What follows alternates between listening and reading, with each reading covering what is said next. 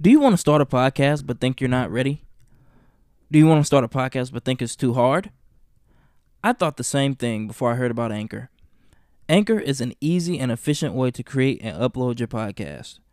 Anchor also allows you to upload your podcast to streaming outlets such as Apple Podcasts, Spotify, and multiple other streaming outlets. You can simply go to the website www.anchor.fm to sign up today and start podcasting.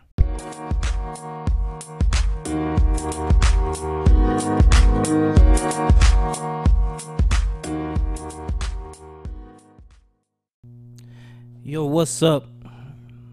Welcome back to another episode of Brother Level Sports. Thank you all for joining us once again.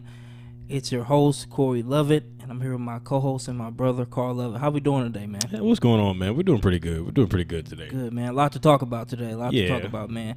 I'm really excited to get into into into the sports talk, man. But uh before we get into any sports, man, I just want to um just want to send our best regards to Damar Hamlin, man. So just obviously we've seen that he's now, you know, obviously made a remarkable recovery and Mm-hmm. been discharged from um, both Cincinnati and the Buffalo hospitals, and uh, just want to just want to send uh, you know thoughts and prayers still with him to his family, and you know just just just an amazing story and a, and, and, a, and a remarkable recovery, and uh, you know all praise to to the Most High, man, and uh, we just uh, send our best regards to him and his family, and and man, what an incredible moment uh, the Bills had, you know, returning that kick. I mean, that that's a, that's that right there was just absolutely storybook.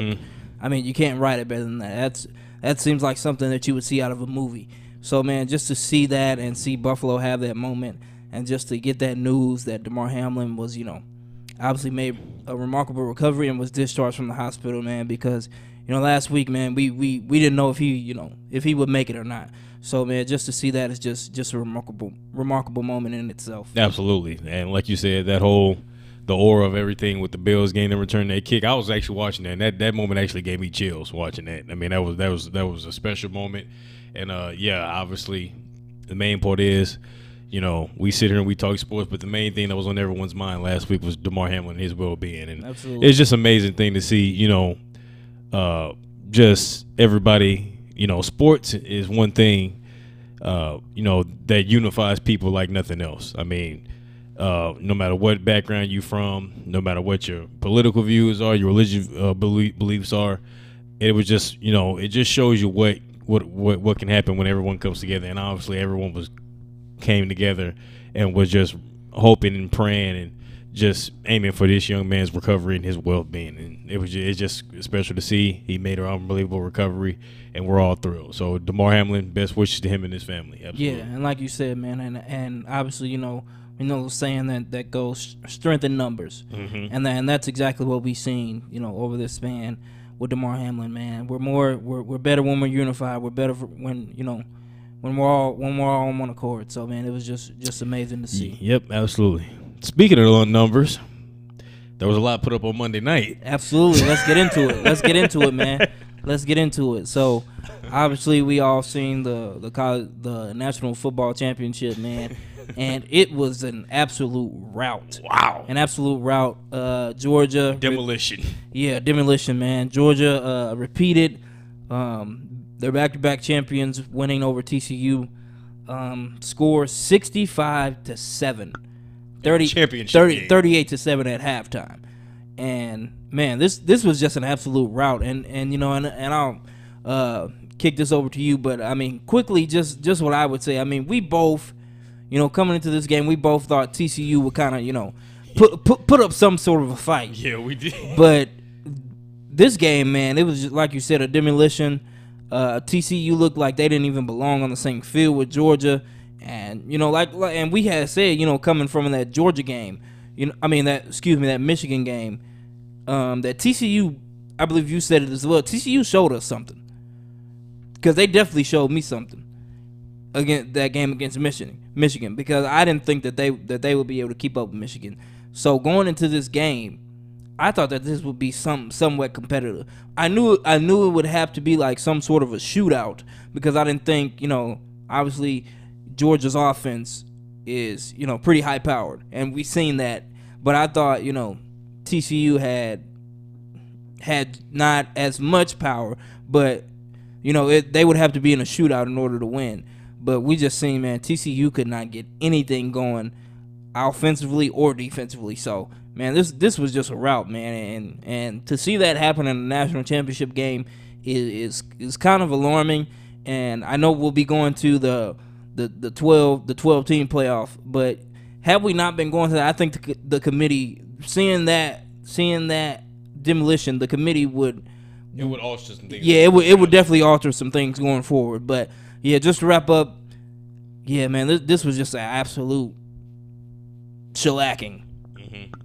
Yeah, I mean, what more can you say? I mean, and I, I think that the point that you made uh, to open there was TCU looked like they didn't belong on the same field, and you know, quite frankly.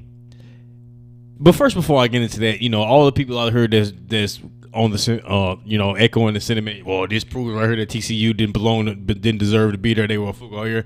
No, nah, I, I don't agree with that. I think up to up up until that point of what we've seen Monday night, TCU definitely proved that they were they were worthy Right. of being in the yeah, national you championship can't say game. yeah up until that point. Yeah. yeah, you can't say that they didn't belong. Because to, be honest, and I'm gonna, and I'm gonna let you go, but to be honest, this Georgia team, I think they not not 65 seven, but I think Georgia could have could have dominated in, anybody. Yeah, yeah, absolutely. If Georgia plays that way that they played on Monday night, no team is going to beat them. absolutely. So this this wasn't mo- this wasn't more so about TCU. This was mainly about Georgia and their dominance as a football program, and they are the kings of college football right now. I don't think there's no way you can dispute that. None. They they sit on the mantle right now. I, I, don't, I mean, and it's not to say that Alabama is, is done and they're going to go in the tank. Obviously not. They just had an historic recruiting class, so Alabama's still going to be right there. But you cannot debate the fact of what Kirby Smart is building in Athens, Georgia, right now. They back-to-back national championships after they lost 18 after they lo- after, after they lost 14 starters last year on their last year's team. For them to come back this year, go undefeated, and repeat as national champions, I don't think you can dispute that fact. Now to the game in itself on Monday. First back to back winner in the college football Yeah. playoff history. So Yeah, right, exactly. So, um, this game Monday night was all all about Georgia. I mean, and TCU just didn't they they just didn't have the talent to match up, and it, it, it was evident from that from the uh, from the from the from the beginning of the game. Um, now, I think what Georgia did in this game. Uh, I think they really, I think they really turned on that tape of the Ohio State game, and they really went to work because Ohio State in the in the semifinal game did a really good job. Georgia's defense, you know, th- th- they they they got gassed out in that game. You know, C.J. Stroud and Ohio State, they really they really you know, Jalen Carter and all those guys on defensive uh, on defensive uh, line, they were really you know they were really able to wear them down. And you can see Georgia, they were rotating. They they, they played pretty much everybody on their defense in that game. You know, they they you know they were rotating defensive linemen in and out. The players in the secretary they were uh, rotating them in and out because Kirby Smart wanted to keep his guys fresh throughout the duration of the game. Yeah.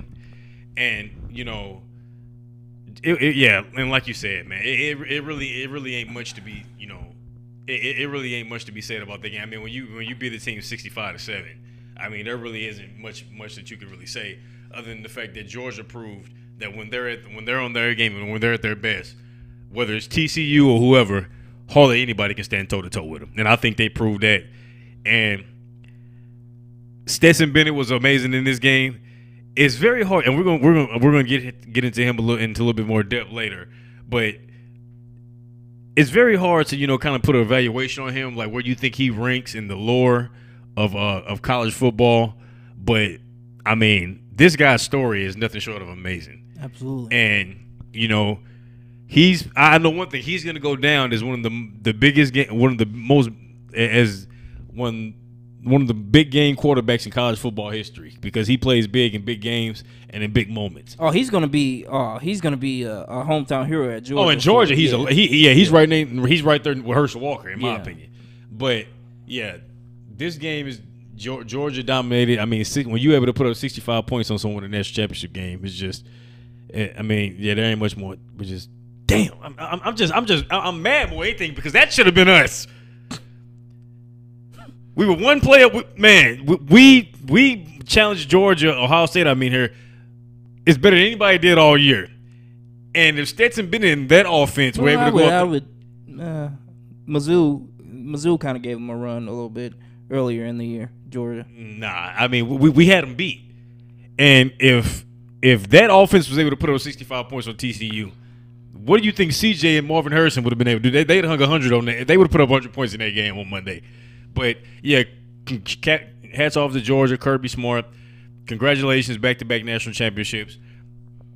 The current kings of college football. Absolutely, undoubtedly, undoubtedly the current Kings. I mean, you can't deny that. I mean, that would that would be like you know, the Miami Heat. You know, going back to back, and we not saying that they were the favorites that next year. Yeah. So I mean, and I mean, even with the Golden State Warriors, obviously we know that juggernaut. You know that they were um, when KD was there when they won back to back championships. I, absolutely, they were the favorites. So th- this notion that you know that Georgia is not you know the head and shoulders favorite. Like you said, Alabama absolutely has a, a, a great recruiting class here. I mean, they do every year, but this is not to you know spite them or knock them off, you know, and say that they're not going to have a, a good team. Yeah, but, no- no- but no- head and shoulders, Georgia. They're probably they should be the favorite to win it next year. Georgia because they have a great recruiting class and they also got a five star wide receiver in Dominic Lovett transferring from Mizzou over to Georgia. Absolutely. year. Yeah, so yeah. They're, they're obviously going to be be head and shoulders the favorite Yeah, next year. no, no one's saying that the Alabama is, is going to go into the tank and be done as a program. There's no, that's not what we're saying here. But th- th- there's no way that uh, Georgia doesn't sit on the mantle right now.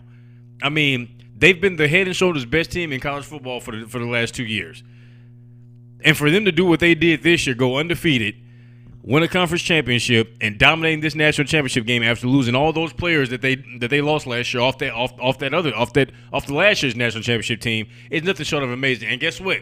They're gonna have five more players they could probably get drafted in the first round this year off the defensive end, and they're gonna have to do the same thing again next year. And they got five, four and five star talent waiting in the wings right now. So Georgia Kirby has built something truly special in Athens, and they're going to be a force to deal with right for a long time. Long time. Absolutely. Kirby Smart, yeah.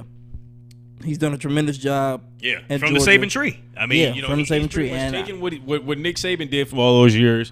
You know, understand that you win up front. Yeah, the quarterback play, the skill players are but controlling the game in the trenches is how you is, is how you compete for national championships and win in college football.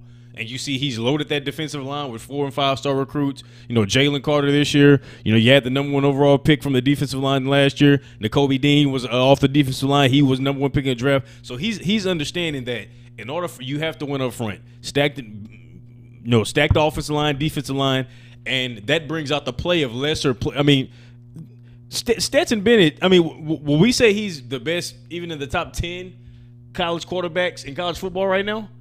I, I don't. That, that's debatable. But when you when you surround him with that type of talent, which Kirby has done, you know, great defensive players, stud offensive line, skill position players, Brock Bowers, you know, AD Mitchell, all these guys. When you surround it, you bring the best out of your quarterback, even when he's at less. That's what Nick Saban did for years. Well, he was winning all those national championships. You know, Nick Saban didn't always have, you know, the Bryce Youngs and the Mac Jones and the Tua Tagovailoas. I mean, you know, he was out there winning with AJ McCarron and Jake Coker because he, Greg you know, he- yeah, Yeah. Greg McElroy.